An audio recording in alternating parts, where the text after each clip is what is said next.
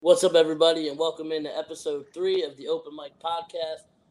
I'm Sean Redden, joined as always every episode with Nick Giuliano, and we are brought to you every week by Viget Sports.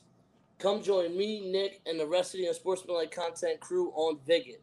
Viget is a new social media platform for sports bettors. If you want to get information on what games to play or pass on information, then this is the app for you. You can post about the games and see what others are saying on your feed. One thing I personally love about the Viget app is the free betting contest. It costs zero dollars to enter, and you can win Viget coins that can be redeemed for prizes such as Amazon gift cards and other cool things. You can also bet head to head against your friends for Viget coins. So many ways to win without spending a dollar of your money. Download the Viget app for free in your app store using referral code UC Sports, and I'll see you over there. What's good, Nick? What's going on? I'm I- on on a side on a side note, man. I'm I'm hearing a lot of talk about these red hot locks. Yeah. Hearing a lot of talk, man. What's going on? you know, I mean, it's a strange football season. A lot of a lot of crazy variables that you got to take into effect. Teams don't really have a home field advantage anymore with the no fans in the building or limited fans in the building, so it kind of throws everything off. And then you don't now there's new shit that you got to worry about with players being inactive for. And um, it's been a strange season, but Yeah, you know, if you listen to the Green Zone every week, as I know you do, plug talk. then you would know that I'm still in the profits. We were 10 games above 500 for the Red Hot Locks coming into this week and had another winning weekend. So we're still above the board. Last year, check my numbers, check my track record, hit at 67%. And like I told my my listeners, we're going to beat that this year. Going for You know, seventy. Yeah, you know, we, we it's a everybody's got to adjust. There ain't nobody out there crushing it right now with only a couple losses, Um, because it's a strange year, especially with college football. College football has been an absolute shit show. You saw that this weekend with multiple top ten teams going down. Yeah, I don't, I don't, I don't touch college football. I don't. Yeah, see, I'm a I'm a degenerate. I touch anything I can. Pause. No R. Kelly shit. I'm just Yeah, big pause on that. I missed it. Yeah, sports betting wise, sports betting wise, I, I get action on anything I can. I love I love the sweat. I love the adrenaline rush of watching the game, and um, but you know we're gonna keep giving you these red hot locks every week, and we're gonna keep winning money. That's just what it is. But real quick, breaking All right, news. that's all. That's, that's all I need to hear. That's all I need to hear, man. I need to Facts. No, I got you. build build the confidence back up. Yeah, you already We know. back. You're back. You're back. All right, but real quick, actually, while we just started the show, there was breaking news via Adam Schefter. We were going to talk about this uh, later in the show on Trade Talks, but Le'Veon Bell has just been released by the New York Jets. No. Yeah, no trade talks for Le'Veon Bell. They have just outright released him. Oh man. So I guess they're going to be eating that cap and that's that guaranteed money, which is crazy. Well, I mean, you know, it would have been almost impossible for to find a trade partner to, to take on that contract. Like the, the Jets, the Jets are going to have to eat money no matter what. So say they trade, But you probably could traded- have got some picks back. yeah, he could have got some picks back, maybe like a fifth rounder at, at fourth, fifth at the best.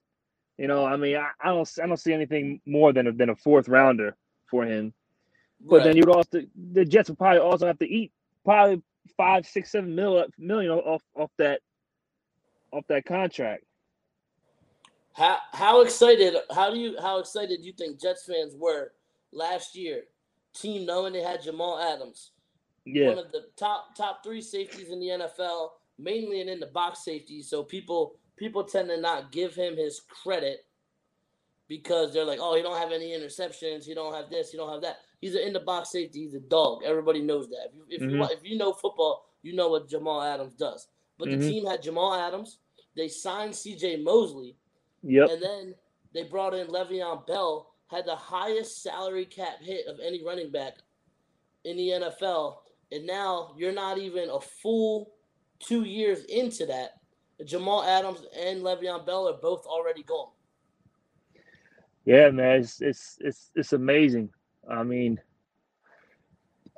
just I mean, just earlier in the season, Le'Veon was was was kind of talking shit about Jamal Adams, saying that how he, you know, oh, he recruited me to get, he recruited me here, and then he bitched his way out by tweeting. But then you know, that's what these guys do. They they they tweet their and fuss their way out of teams situations they don't want to be in.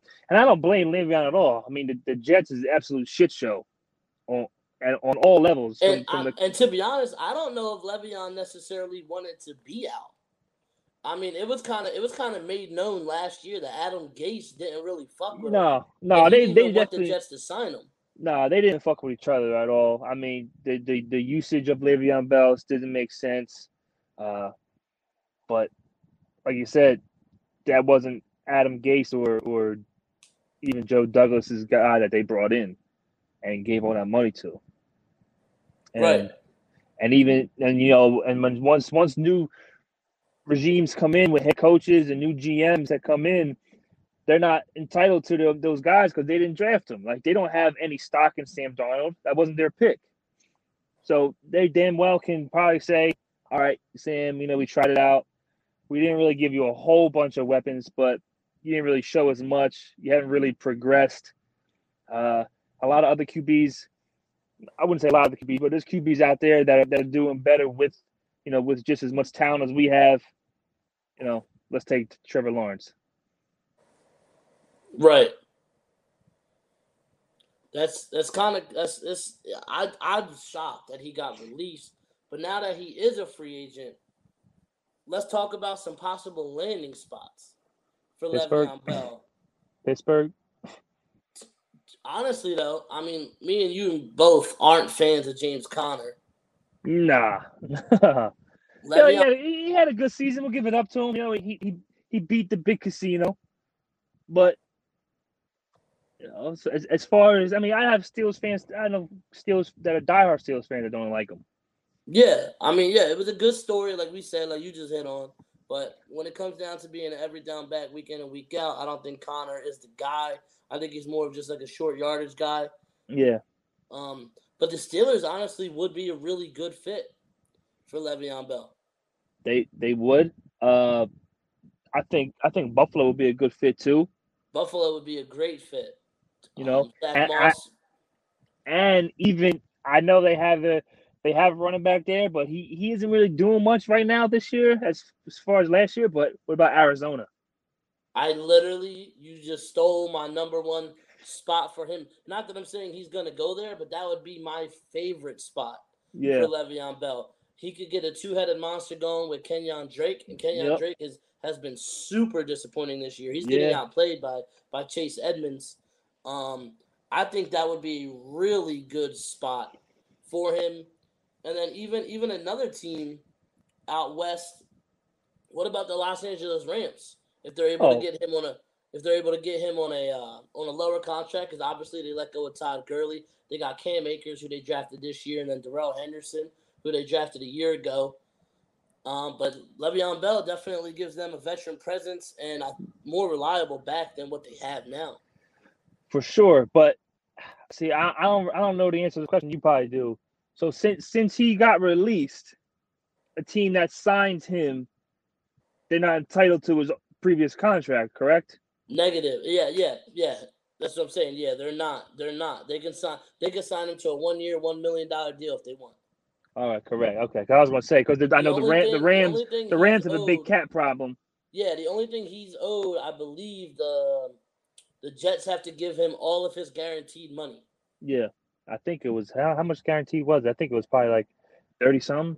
Yeah, and then 30. whatever, and then whatever was left on his deal because they released him, they got to pay the penalty or whatever. Yeah. But and no, funny thing, Le- Le'Veon, Le- Le'Veon, I see Le'Veon a, a, lot, not a lot, but during the off season, I saw him a lot, and he goes, he trains in my gym right here in North Jersey. Uh, as well as Quinnen Williams, but Le'Veon was he was getting in really good shape, and he wasn't good shape before the season started until, he tweaked, tweaked his hamstring. But I mean, you know, he he he he got he got himself ready to play this year, hoping you know he could turn it around because a lot of guys were down on him saying he's not that guy anymore. You know, that year off kind of hurt him, and you know, may, may, maybe it maybe it did a little bit. I mean, he's 28, right? He's 28 now, so he's definitely on the downside of his career as far as running backs because running backs don't last that long. Right. But he did he did take a year off, so he don't have necessarily all the wear and tear No, that, uh, that a running back his age would have. Um, but and I still think he's a player. I still think I, he's on my fantasy team. He's on a couple of them actually. Um, so I'm actually super excited to see him going to be headed somewhere else other than New York. And for selfish reasons, for my fantasy team wise, I would Yeah. love it to be Arizona and get him in that offense. I think he could really thrive, especially as a pass catcher out of the backfield. Um, I would love to see that. Steelers would be another great fit, as you pointed out. And then I also like the Los Angeles Rams as a spot for him. Um, what about the Chargers? The Chargers, I mean, they have Josh Kelley now as their guy, the rookie they drafted this year, with Austin Ekeler out. I think it would just depend on how long Yeah, Ekeler's out for. And how much do you think you're actually going to compete this year? Because while Justin Herbert is absolutely balling this year and looks like Yeah. a shoe in for um, AFC Rookie of the Year, hmm um, they're still one and four. I mean, Yeah, they're they in a lot of games. They lose a lot of tight games, but and you're playing in a division where the Raiders look like they're actually pretty good this year, and then you have the Kansas City Chiefs. Now, what if what if the Chiefs are a spot? Because right now they Uh, really only have Clyde Edwards-Helaire, the rookie, and he's not he's not really like an every down back in my opinion. no, no, he's not. And you see that so far this year. I mean, he came in and absolutely balled uh, week one versus that Texans team, but the Texans stink. And he hasn't really done much since. Besides, he catches a high volume of passes, but he don't really. Their running game has been non-existent, and I think that really killed them this this past weekend, especially versus the Raiders. And it puts a lot of shit on Mahomes' shoulders, and we know Mahomes can handle it, obviously.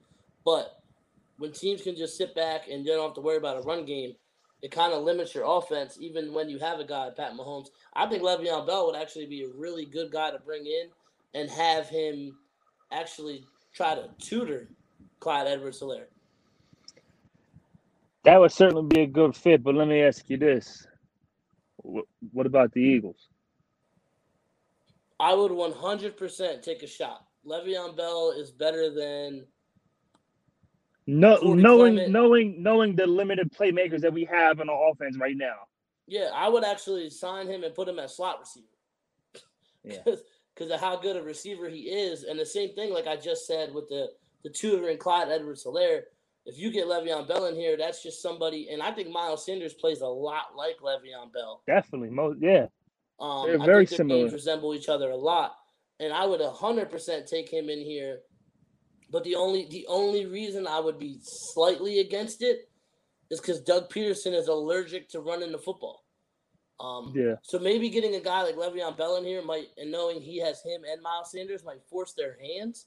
But I mean, the Eagles, no matter what, like even when Wentz was struggling in the first couple of weeks, because I, I think Wentz looked really good on Sunday versus Steelers. We are me and you talked about how me and you both think they're the best defense in the NFL. Yeah. Um, and then he looked really good against the 49ers the week before that.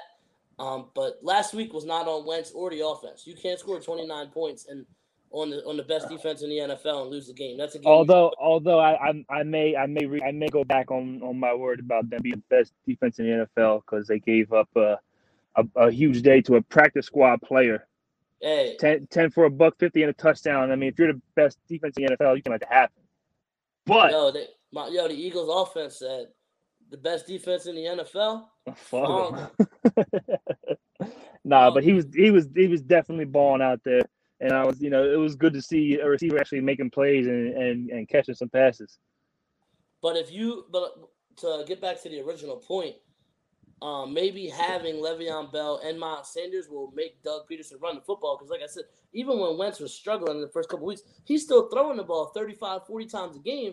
And I'm Dude. like, bro, you gotta, you gotta help help him out. dude, dude, like you can you can get mixy with those two, man, in the backfield at the same time. Hundred percent. I mean, I would, I would, I'm all for it. I'm hundred percent for it, especially now that you don't got to trade for him. Just and pay that exactly. contract, you can Just think about- whatever you want. Doug would have to, you know, go in his office, bury himself in, in his in his in his play sheet, come up with a new offensive scheme, just like how he did when Nick Foles took over Carson Wentz. You know, they had to come up with a new a new scheme with the, with the RPO because that's what, what he excelled at.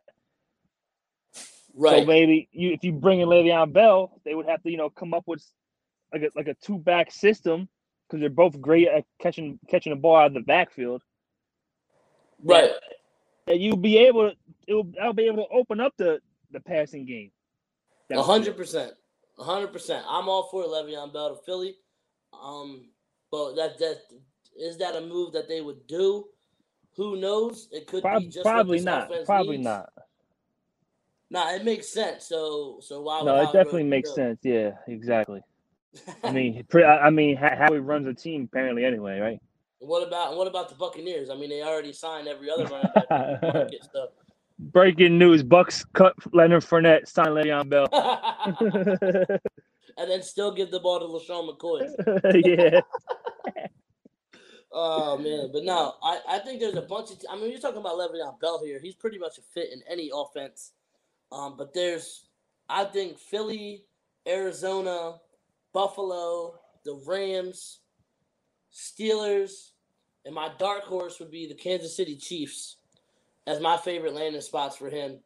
And we're gonna see how this plays out. Probably on our show later in the week, we'll be able to tell you Chicago maybe. What and what we think about that. So stay tuned for that on our weekend show of the Open Mic Podcast. But Yo, hold up. Does does this not seem like a Patriot signing right here?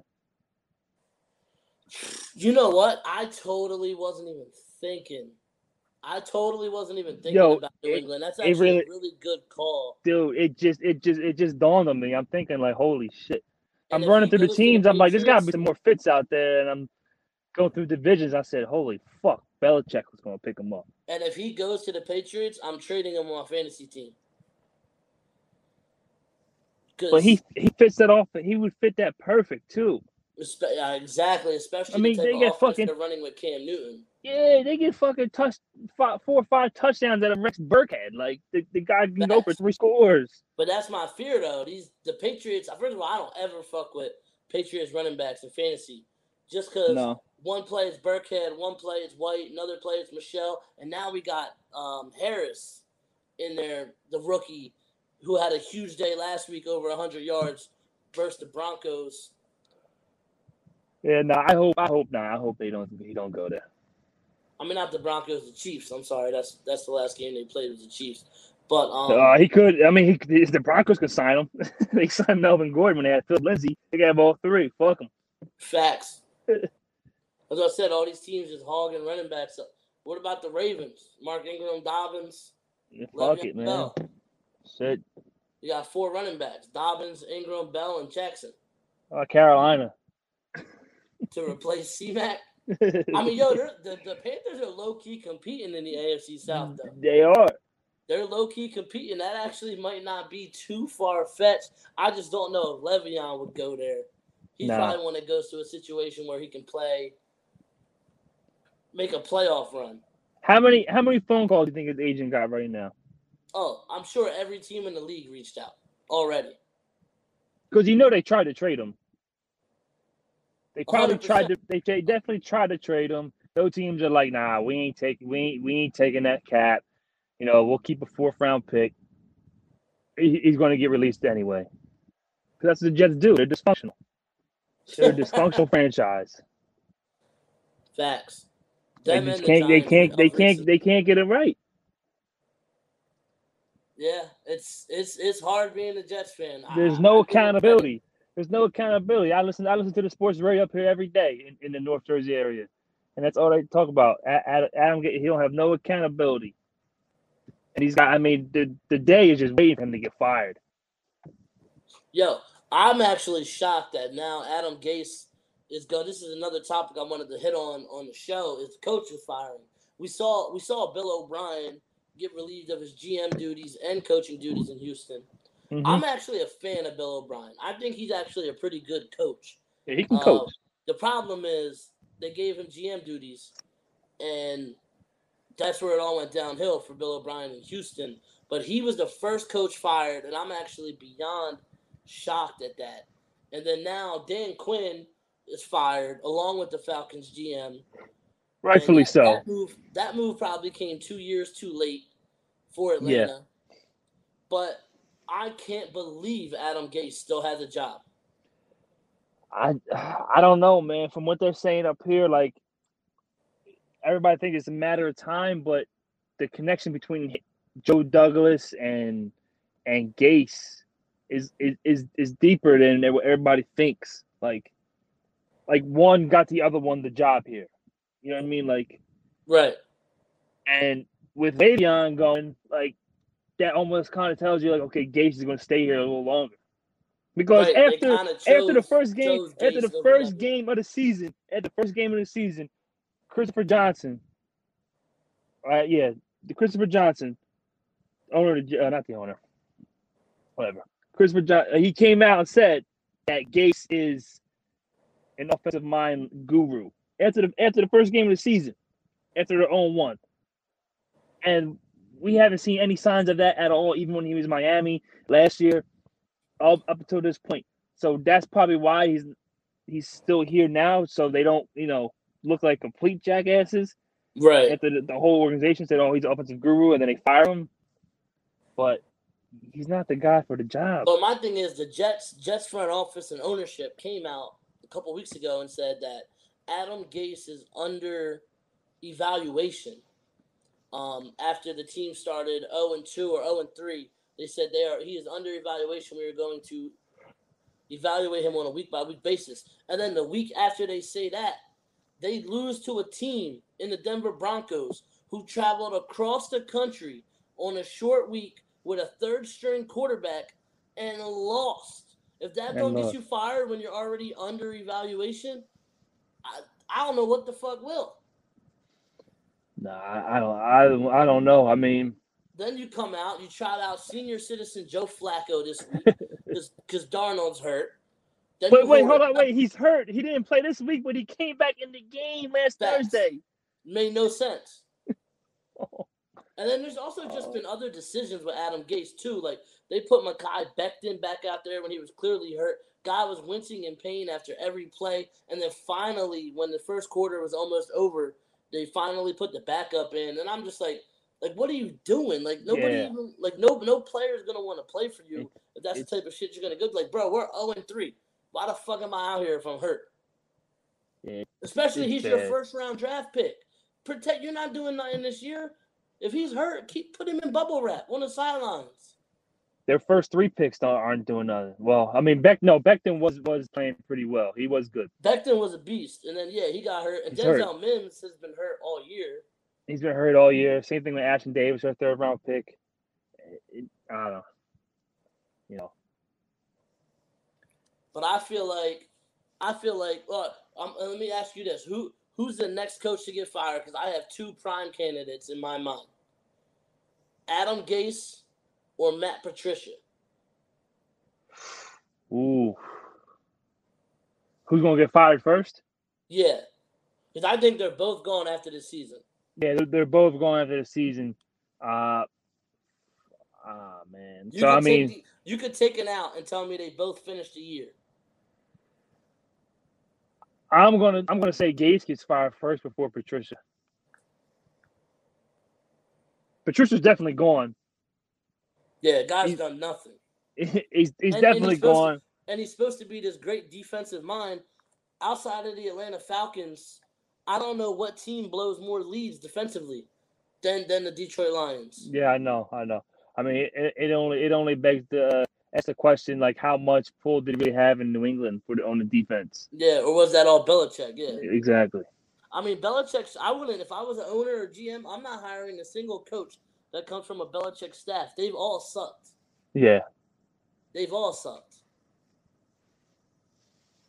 I don't know. Vrabel's okay.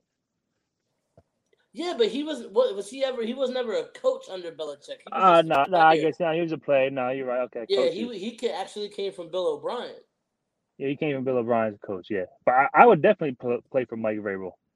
hundred percent. Yeah, he's think- definitely a player's player's coach. Yeah. But there's gonna be some targets out there. I mean, teams gonna get get Dabo Swinney, maybe a call from Clemson, try to talk him leave. out of there.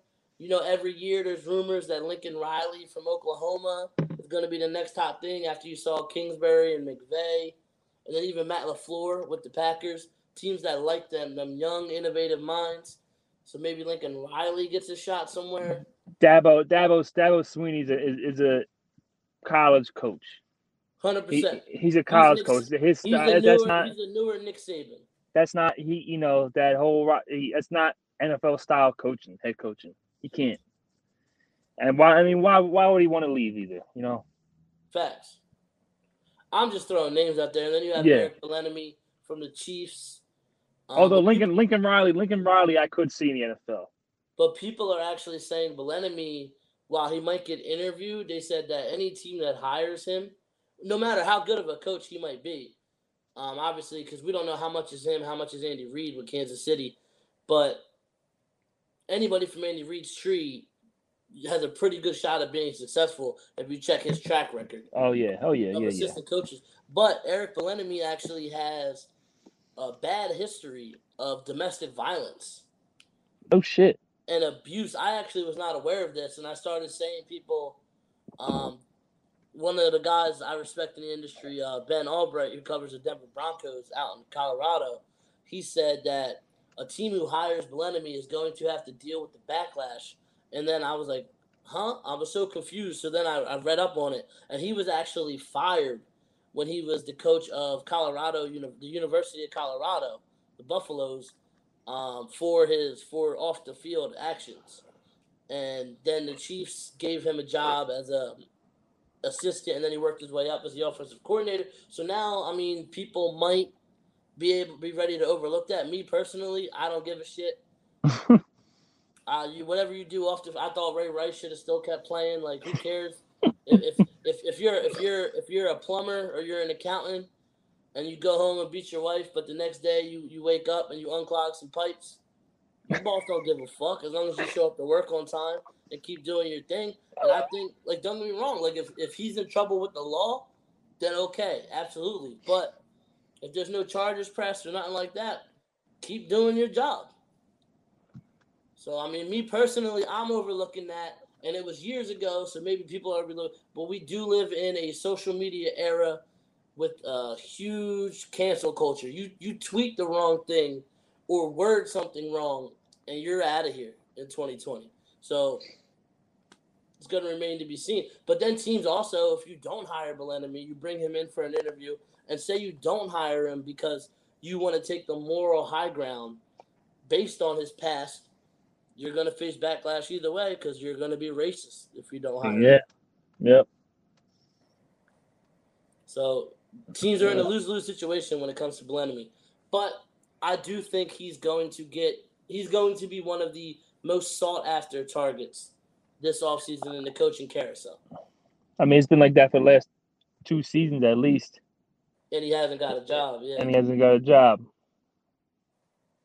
I don't know. I mean, some guys maybe coordinators are just meant to be coordinators. Right. You know, like Jim Schwartz. He wasn't a head coach. He was he's not. He's definitely not a head coach, and I and he's definitely not a coordinator either anymore. Facts. And I'm glad you just brought this up because this is a perfect sub- segue to the next topic I want to talk about the fiasco that is the Philadelphia Eagles. If you guys didn't listen to anything that was said this today by the Eagles coaches, Jim Schwartz basically just said, "Fuck everybody, it's not my fault." Um, they asked why he was asked why he didn't call a timeout when he saw Nate Gerry lined up on Chase Claypool with the game on the line on third and eight, and he said, "It's not my job to call timeouts. That's the head coach's decision." And then Doug Pederson doubled down on that and said, "I didn't want to waste a timeout." So you could have called a timeout where you need to get a stop to win to have a chance to win the game. And you said, "Nah, I'd rather keep the timeout." Makes no fucking sense. No fucking sense. Nah, no, it, it it's an absolute shit show. But let's let's not let Jim Schwartz off the hook there because he's the one call he's the one calling the plays. He's the one putting the personnel out there on the defense. And but that's that's that's what I was actually going to get into. According to Jim Schwartz, he is not the person putting the personnel on the defense. Mister Nerd Nerd Fuck Howie Roseman apparently says, and this was this was said this morning, and a Eagles reporter, I'm, I'm forgetting who it is right now, said he talked to people and confirmed Jeff McLane? Eagles- yeah, well, he was one of them, but then there was another one. I believe it was Chris Chris Infante. Um, I believe it was Chris Infante, and then he said, "Yeah, no, I've talked to people, and Howie Roseman, the GM, who doesn't know a fu- wouldn't know a football if it hit him in the fucking forehead." Howie Roseman is saying who's active and who's inactive on game day. And he said the coaches are actually frustrated with it because he Howie told them he would give them an update on Wednesday on who he planned to make active and who he planned to make inactive.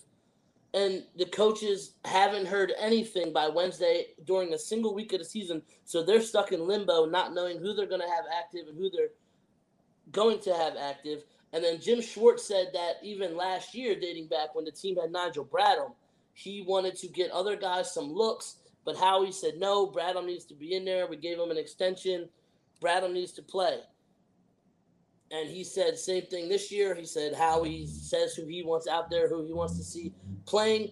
In my opinion, Doug Pederson and Jim Schwartz. While I still have my reservations on Doug Pederson as a head coach, um, and how much of that 2017 season was actually Doug Pederson. Um, I tend to give him a pass because not only did he win a Super Bowl, he's got us to the playoffs two straight years after that with injury riddled rosters. They somehow made the way into the playoffs, winning the division. And then this year, trying to weather the storm. We'll see how it works out. But if Howie Roseman is making these fucking decisions on who's active and who needs to play, this Eagles team is in way worse situation than we even anticipated. We already know they're in salary cap hell. There's going to be big contracts coming off the books this year. They're going to have a lot of tough decisions to make this offseason. This coaching staff, Doug Pederson and his 75 fucking assistant head coaches can't come up with a creative game plan to get guys open. It's amazing. I watch all these other teams, and it's like almost every play there's somebody wide open, and the quarterback just has to hit them. No, Wentz has to throw in the double coverage every play. His, his most his most creative play is uh, Miles Sanders running a wheel route because typically he's matched up on a linebacker. You just got to float it out to him. But it's like none of the if you have all this speed and like no idea how to utilize it. You got 85 offensive assistants. You're too prideful to hire an actual offensive coordinator because you think you're the smartest guy in the room because you won a fucking Super Bowl. And Jim Schwartz, obviously, no idea. But now, now that this is coming out that Howie Roseman is saying who to play, maybe Roseman is the guy that fucking loves Nate Gerry. Maybe it's not Jim Schwartz. Like who knows? But Shaun Bradley, Ah, maybe. rookie linebacker, rookie linebacker at a Temple, played four plays versus the Steelers on Sunday and had two tackles. He's already having a better season than Nate Gerry. You need to see Shaun Bradley in there. I want to see. I don't care if he sucks. You took him in the third round. Davion Taylor needs to play. That's the only way he's going to learn and get adjusted to this NFL game and the speed of the NFL game is to play. And he can't be worse than Nate Gerry. He can't be No, worse. you can't. How many? How, how can you be worse when Nate Gerry is allowing a perfect QB passing QB rating allowed on him? He's, he's, he's been targeted 23 times and he's and he's allowed 23 receptions. A, And I- a- a QBR of 154.6, I think. I think that's the highest. Yeah. He's been absolutely dreadful. And he don't and apparently even when the Steelers run the ball or when teams run the ball, he don't have a fucking clue where the ball is. I sent you the picture last night. I posted it up on my Instagram story. You can check it out at Sean Redden Sports. Chase Claypool was running to the left hand side, and Nate Gerry is peeking in the backfield to the right. What the hell is going on? Yeah, yeah, he he he. There is no way to defend that on the film. I'm gonna have to double check when I turn Madden on. Like his play recognition better be a fucking zero. it better be a zero. His fucking zone coverage better be a zero. Yeah, I mean it's absolutely crazy to me. Uh, fucking- And like I said, when I I was already frustrated with this Eagles team because Sunday was a winnable game versus a pretty good Steelers team. Offense did their job. You can't give up 29 points. You offense can't score 29 points against one of the league's best defenses, and you lose. Defense has to come up with a stop, and you can't let Chase fucking Claypool score four touchdowns. Watching an Eagles game is like the ultimate roller coaster, high low, man. They they come out, they shit the bed, you're at all time low. Then they get back in the game. Yep.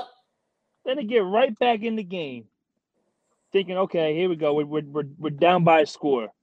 And they had all the momentum. If they get off the all field the momentum, there was no doubt in my mind they're winning that game.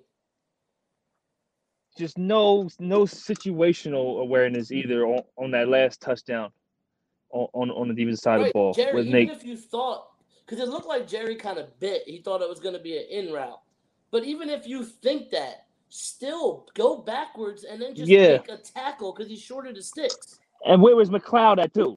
You know, like he would Claypool had him beat, had his man beat from from the jump. Right.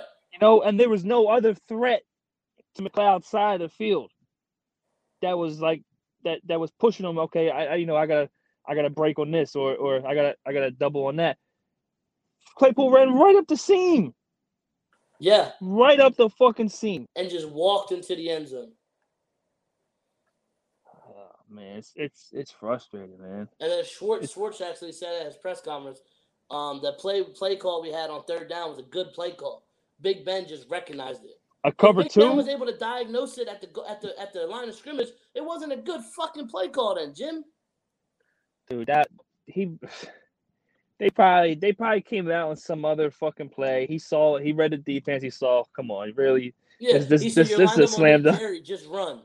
this is a slam dunk check to his little hot route You know, me, me, me, and you used to used to used to get it going in the fantasy Oh. football leagues out there in Jersey. You know, Oh. we, ah.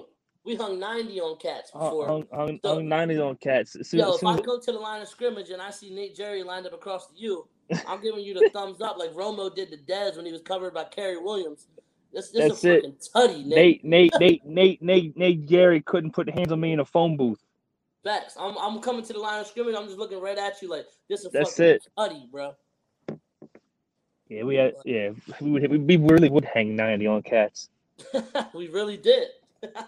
It was like it was like an, an arena flag football. I mean, 90 points. People probably like, oh shit, 90 points. How f-" yeah, it was it was it was a weird style of play, but Yeah, it was definitely a weird style. but we but we ain't lying. We're not lying.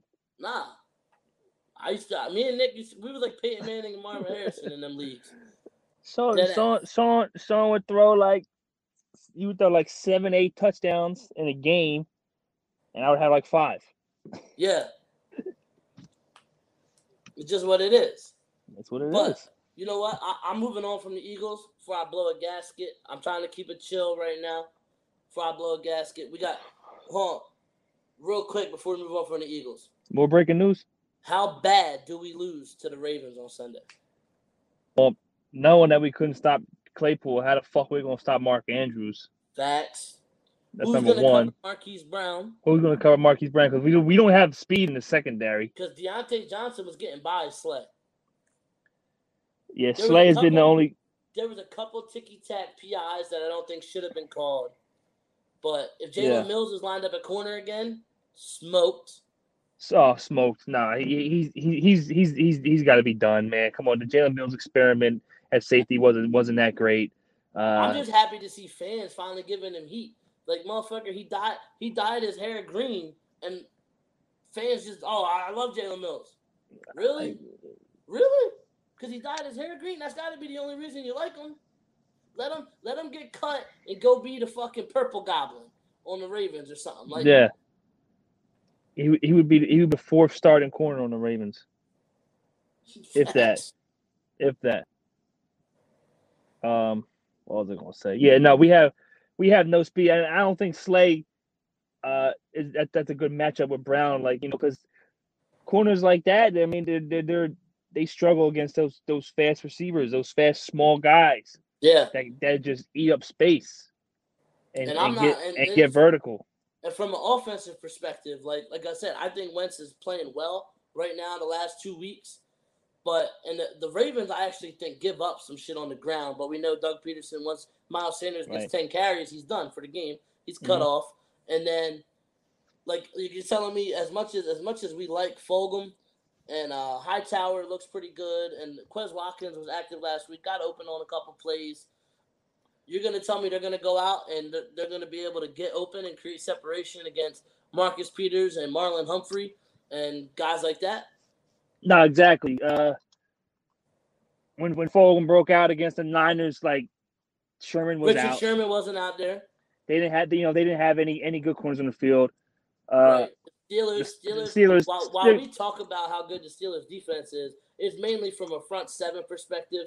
And Yeah. then you have Minkah Fitzpatrick right. uh, playing deep, but like Joe Haden, he he old His hell. days are his days are numbered. He's Yeah, like this Uh, this ain't Marlon Hum like Marlon Humphrey and Marcus Peters gonna have a day.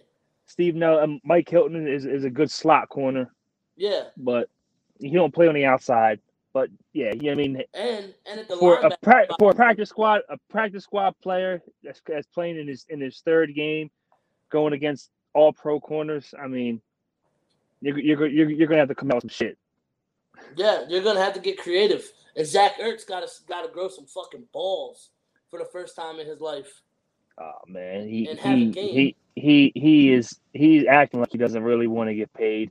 My and quite and quite honestly, I wouldn't I really wouldn't give him that money. hell no. Hell I wouldn't no. give him that My money. man wants George Kittle money right now. You're not earning fucking Chris. First Chris of all, first of all, how how old how old is George Kittle? Number one, George Kittle's like what 25, 26? right? And and Ertz is what thirty, right? Pushing Going thirty, 30, yeah. going thirty. He's done. That's what I said. And you have a He's guy named Goedert, and you know how much I like the the third. We got Dick Rodgers as the third string tight end right now. Yeah, But you know me, I fuck with Hakeem the Dream. I yeah. What about your guy. Hawk? What about your guy Hawk? Yeah, I mean, er, Ertz, like I said, he, he said he wants George Kittle and and Travis Kelce money. Nah, no Like, shot, bro, you, He's right not. now you don't deserve OJ Howard money. Dude, dude, dude, hold up. All, all, all like last year, and like, oh, the top three tight ends. You got Kittle, Kelce, either one, and then like they always put Ertz up there. Ertz right now, Ertz isn't even. Ertz is not better than Mark Andrews right now. Hell no. I'd take Mark Andrews over him. I'd fucking take Darren Waller in a heartbeat over Ertz. I would take Darren. I would take Jonnu Smith over him. Yeah, well, cause yeah, cause he has a lot of upside. He's young. He's he's fast. And the dude, and the dude from Green Bay, Taunton, Tautman. Yeah. Yeah. Like right now, Z- Zach Ertz right now isn't. He might be a borderline top seven. I take I take our second string tight end over Ertz. He's on our squad. Goedert. Yeah. Yeah, hundred percent. I agree with you.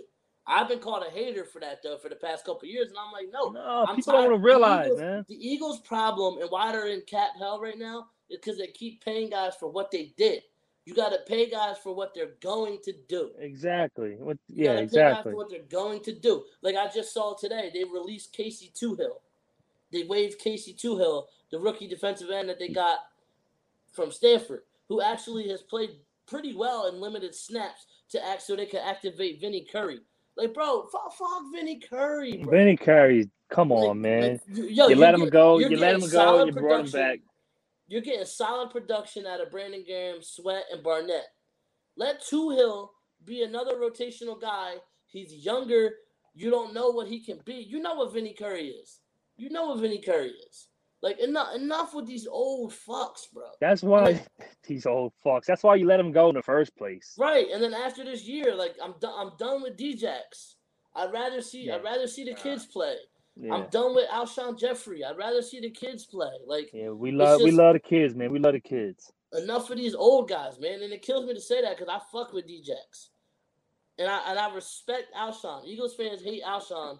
I love Alshon for what he did in 2017, playing the whole season with a torn rotator's cuff and bringing the Super Bowl to Philly. I will forever love that man. But it's time to go. I'm Sean out. I'm out. Jackson has I'm played. out now, Sean. He has played. And I'm not talking about actually did anything, but he's been dressed and on the field for six out of a possible 22 games as an Eagle. That's not it, bro. And if you really only remember him doing something week one last year, Other than that, he's just been fucking running. That's it. That's it. He's not even catching passes. He's just been running. I'm just I'm tired of these old. You gotta move on from these fucking old guys. Stop bringing these old guys back. Like Jason Pierce. As soon as Jason Pierce came back, I'm like, bro, you let him go for a reason. hmm Stop it. And then his ass gonna ask for more money to play tackle. Like, come on, bro. Just retire. You play fucking four games a year. You can't block nobody anymore. No, he's getting he was getting his ass whooped while he was out there. And then people were like, "Oh, another big blow to the Eagles, losing Jason Pierce." That's the best thing that happened to that fucking. That's offense. not. Yeah, that ain't. Yeah, big blow if it was ten years ago. But we want to talk about a big blow. Dallas Cowboys quarterback Dak Prescott, Yeah. ankle surgery done for the year. We saw what used to be the Red Rocket, but I call him the Blue Bullet now that he's in Dallas. Andy Dalton. He actually looked good.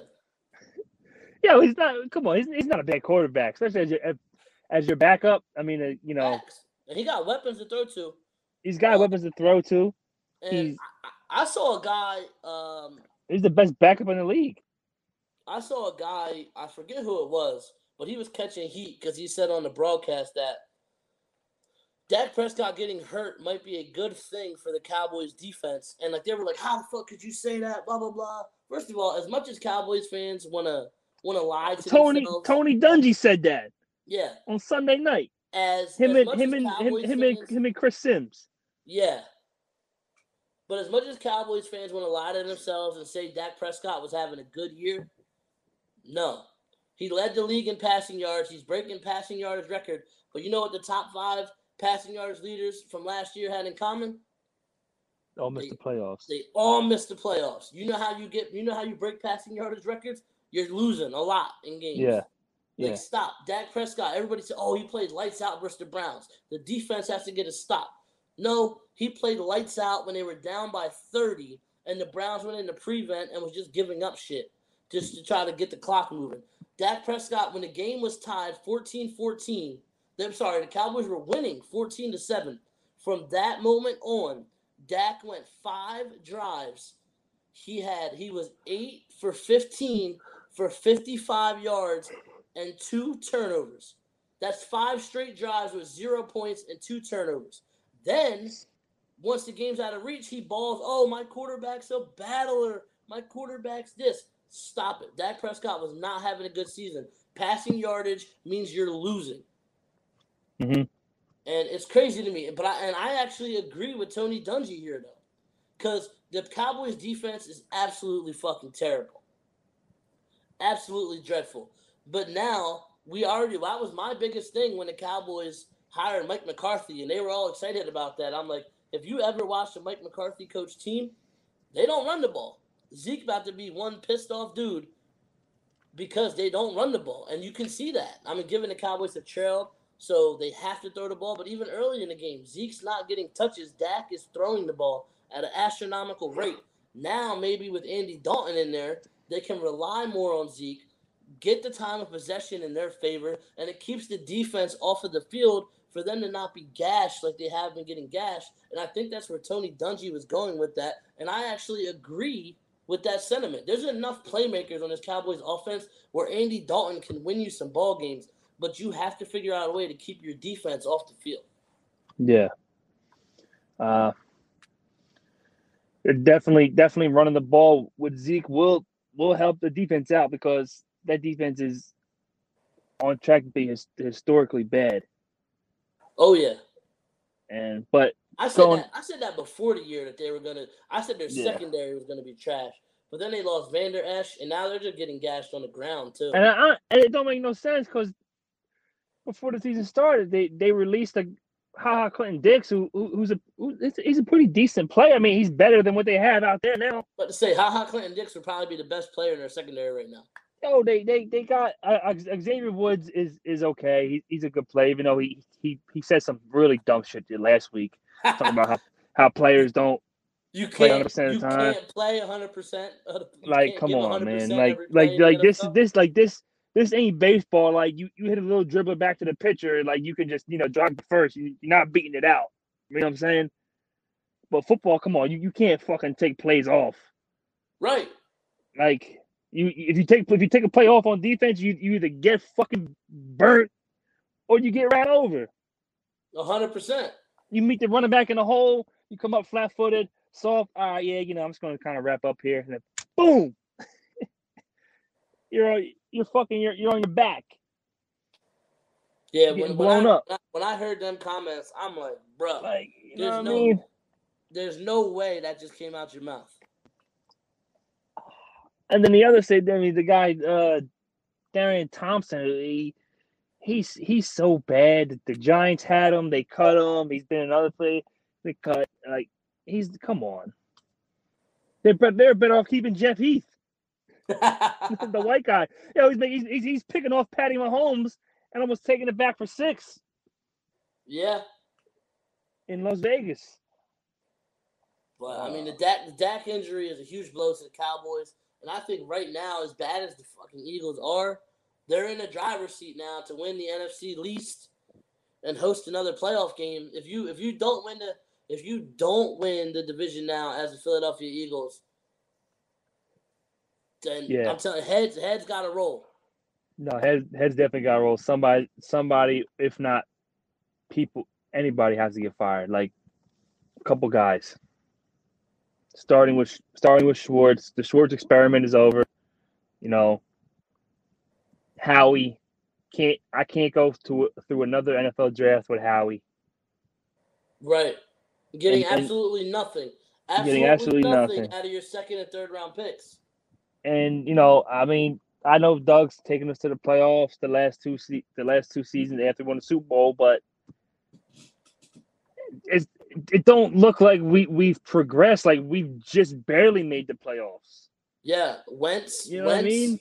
Wentz has gone backwards since losing Reich and DeFilippo. Yeah, you know, we're not winning. That's we're not winning. arguable. We're not winning the division at 12 and 4, 13 and 3. You know, like feeling good. Top two seed in the NFC. Like we're just barely getting in the last week of the season. We got to win. Yeah. and We need two teams to lose. Like We're getting in. We're getting in because our fucking division is garbage, exactly. and the Cowboys completely shit the bed last year in Philly. With with Dak's hurt shoulder that wasn't hurt the week before and wasn't hurt seven days later when they played the Redskins. Um, but don't don't let Cowboys fans hear that. No. Let Cowboys fans tell you Dak's arm was about to fall off, even though he threw for four tutties and eight and eight, and uh, 300 yards versus the versus the football team. Well, then the Redskins last year I mean, Cow- Cowboys fan, Cowboys fans will tell you that he's the best QB in the league right now. Exactly. I, I know. at- I listen. I work with one. I work. I, I I work with a guy that tells me that every day. Yeah. we won't divulge his info. But um, real before we get here, speaking of people who are just who are just cooked, Drew Brees, cooked. see it. It- I it's said sad it to see. year. I said it last year. Drew Brees, Drew Noodle Arm Brees. The longest completion the Saints had last year was thrown by Taysom Hill, and what the fuck, Taysom Hill stinks. And he had their longest completion last year, but Drew Brees legit cannot throw the ball past 15 yards. He know, like it's every. It's either a, a dump off to Kamara and hoping you know he he he, he breaks a, a big game, slants, drag routes, and out routes. That's yeah, it. That's Like, it. he- like you want not. to They have they have they have uh, Tre'Quan Smith, who who can who can get busy running. yeah. uh, deep, but he's basically non-existent on that offense because it don't matter. He's he's not man. You you could you. It's it's not hard to game plan for the Saints anymore. It's not because you you just need to put eight in a box, and then you you stop the run, and then you take away the short the short routes. Yeah. and you got the Saints offense bottled up. I actually I was watching the game last night versus the Chargers, and I'm like, people are gonna say I'm crazy for this, but this offense would be a hundred times better with Jameis Winston. It would limit. Like he, you might have to live, you might have to live with the turnovers, but Right. I guarantee you, you'll put up more points. the only thing Drew Brees don't do, he don't really turn the ball over a lot like Jameis. So That's what I That's said. You're gonna have to live with the turnovers, but but you're you're you're gonna score more points with Winston. yeah, you'll definitely put up points. Like it's You'll it's, definitely- it's wild. That's wild to me. And, and Drew Brees, I mean, the way Sean Payton talks, like he he's kind of kind of certain that Drew Brees isn't going to be on the team next year, um, with retirement. But Nah, he has to. He, he can't. He has to. He, it's this is it. This this is his Yeah, farewell tour. he reminds me he reminds me of Peyton Manning's last year with the Broncos. Maybe not as bad, but he also don't have a legendary defense like that Broncos team had Mm-mm. to live off of. This Saints defense is bad. The but you know they got they got some good players on there, and and going into the year they they last year they were they were a good defense. Yeah, I don't know. I don't know. I don't know what happened. I don't. I don't know. they signed Malcolm Jenkins, who gets abused. That's by probably why. That- that's- play. That's probably why. And then you have, I mean, Patrick Robinson was in no man's land last night Oh with my Mike touchdown on third and ten. Oh my god. But talking about guys that are cooked real quick before we get out of here, last thing I want to hit on JT Realmuto, Phillies catcher, without a doubt the best catcher in baseball, is probably cooked with the Phillies. He's going to hit the free agent market. Now the rumors are swirling that he wants $200 million, a $200 million contract. And I'm sorry, love JT. No doubt I want him back on the Phillies. But for $200 million for a catcher, don't let the door hit you. Nah. Yeah. Yeah. I was going to ask you, like, for the best catcher in the league, like, how much is the best catcher in the league worth? Not 200 mil, I'll tell you that. And especially for a guy who's who's going on, I believe he's 29. So he's getting up there in his 30s. And you know, catchers don't really last like that because their knees go. Because they're Yeah. the people who are always crouched down every game. Yeah. Especially for the amount of games that JT Realmuto catches. And I know the pitchers love him. He calls a great game. Um, he's throwing you can't steal on him. Guy throws everybody out.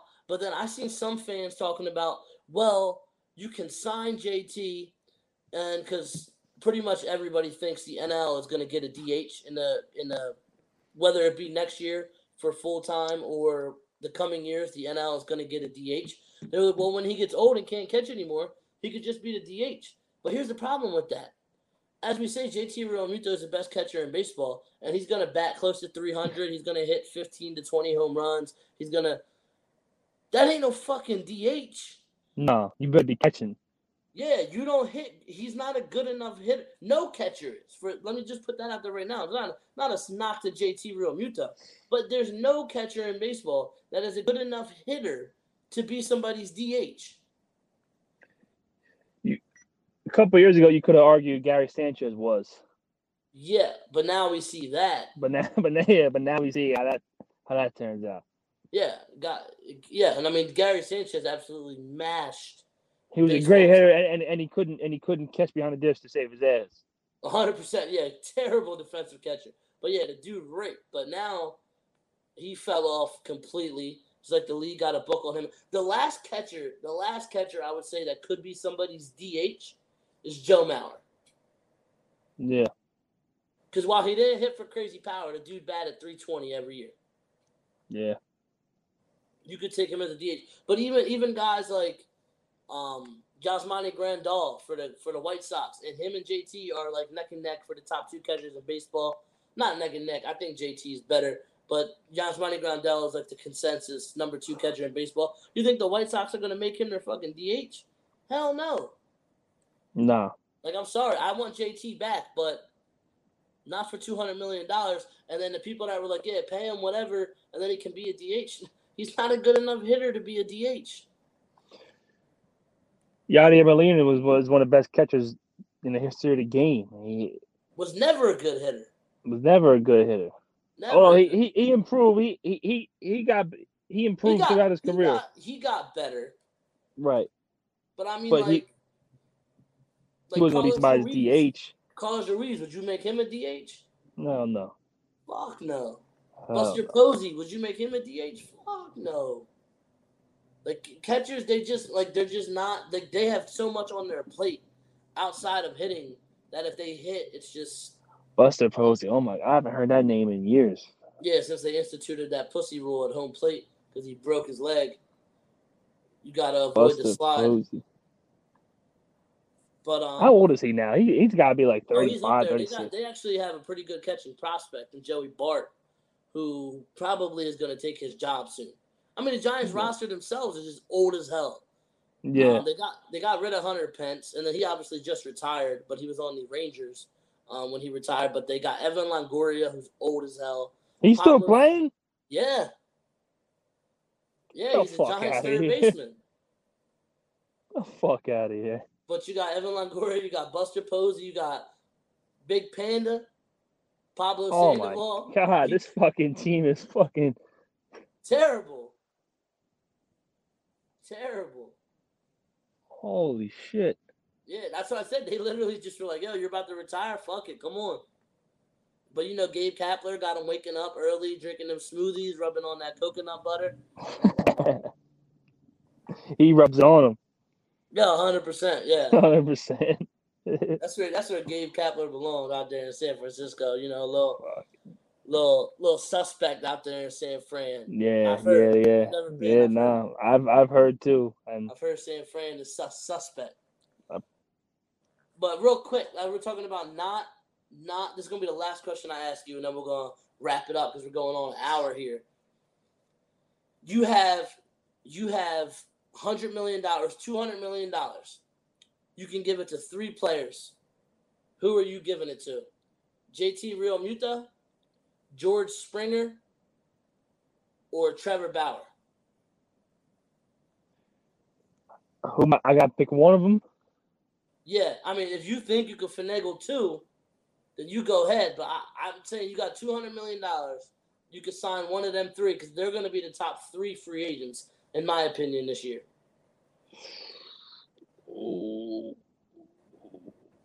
I want to say Trevor Bauer. I'm with you. I'm on the same page. Now, don't get me wrong. I think George Springer fills. a I was going to say Joe, George is a very close one. George George fills a need, but I'm low key a fan of Adam Haseley. I'm over Roman Quinn. I'm over Roman Quinn.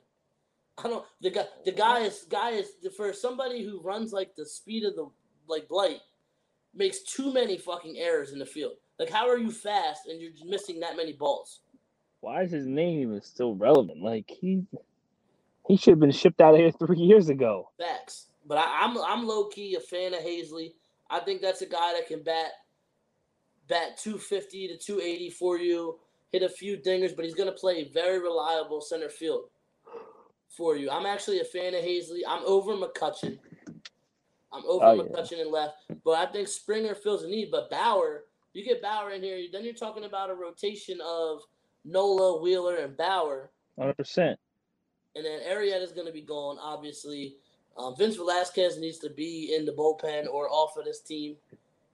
And you're still, you- th- th- but my biggest thing is you got to get a bullpen if you're the Phillies. I think they were a bullpen away from being a legit contender this year, in my Mhm. opinion. Nobody had nobody blew more leads than the Phillies did this year. I think out of the 60 games they played, they had a lead and lost in 27 of them. Like, Yeah. that's that's that's unreal. Um, You think you think Springer hits the market? I think he does. I think the Astros are low key about to rebuild. You lost Gerrit Cole. Verlander just had surgery. He's not young. You have Greinke, who's older. Carlos Correa and Altuve. Their best years might be behind them. Um, and you had a magical run with them um, for them few years, given trash cans included. But you had a really good run with them, but now it might be time to go ahead. Like I mean, Alex Bregman is still young; they'll still have him. You have Jordan Alvarez, who was hurt this year, but he's super young. He's another big power bat in that lineup. Um, Tucker, who's young, but it might it might be time to see. I mean, if they lose to the Rays, they're down 2-0. With the lack of pitching outside of Greinke and Verlander, you don't know how Verlander is going to bounce back that could be a team who's looking to go elsewhere and maybe retool. No. Yeah. Uh, Springer can definitely go. I still think Correa and Altuve have a lot left. Yeah, I think Correa has more left than Altuve. Yeah, but they're definitely not young. But I think Springer, whether he re-signs with Houston or not, I think he definitely hits the market. Hmm. Just as just as, why if you're a baseball player, why not? exactly. Why not hit the market and see what you can get? But if the Phillies lose JT Realmuto, they're gonna have one pissed off right fielder. There they are. Guy campaigned all year to sign JT, but if I'm if I'm well, I don't know who the hell the GM is going to be now because Klentak stepped in. They basically treated him like Chip Kelly did Howie Roseman. It was like just go sit in a fucking closet down the corner and stay out of this shit. But if I'm the front office of the Phillies and J- JT Realmuto says I need two hundred dollars, I'm gonna call Bryson here and be like, "Fuck you." like I'm not hmm. paying JT Realmuto two hundred million dollars no. when I can go out and get a guy like Trevor Bauer or a guy like George Springer, or I can take two hundred dollars and sign an entire new bullpen. That's what, that's what we really need. Facts. But you, they do need another starter now. With uh, I mean, Spencer Howard will probably be in the rotation this year, but he didn't look that impressive coming up this year. Um, but again, like we just talked about, we talked about earlier in the show, it was a weird season. This whole this whole shit was weird with COVID. The guys going back to the sixty man camp and then coming back, and it's really hard to judge somebody on this type of season that they had, especially Yeah. with no fans. But they got to do something. But if the Phillies give JT Realmuto two hundred dollars, two hundred million dollars, I don't want to hear shit from ownership. You still got other major holes to fill. You better open up that checkbook. Yeah, they, they still won't. They still won't be able to compete without with, with that bullpen. hundred percent, hundred percent. Or starting pitching, like we just said, you're gonna have Spencer Howard, Nola, and Wheeler. Who's the other two? Arrieta's no longer here. Well, hopefully Arrieta's no longer here. His contract's No, up. you need you need you need starters, man. The, the teams that win the teams that win the World Series have the best starting pitching. hundred percent. And then you have Velasquez, and then you have Eflin. You have a bunch of guys that are just, you know what they are. Eflin, I'm actually wouldn't mind. I wouldn't mind him being the fifth starter. Eflin, I think actually has some good shit. Yeah. But Philly got to figure out something. I'm out on JT Realmuto at two hundred million dollars. Bring me Trevor Bauer. Bring me George Springer. And the Eagles better figure this shit the fuck out if Howie Roseman is really hmm. saying who dresses and who's not and who plays.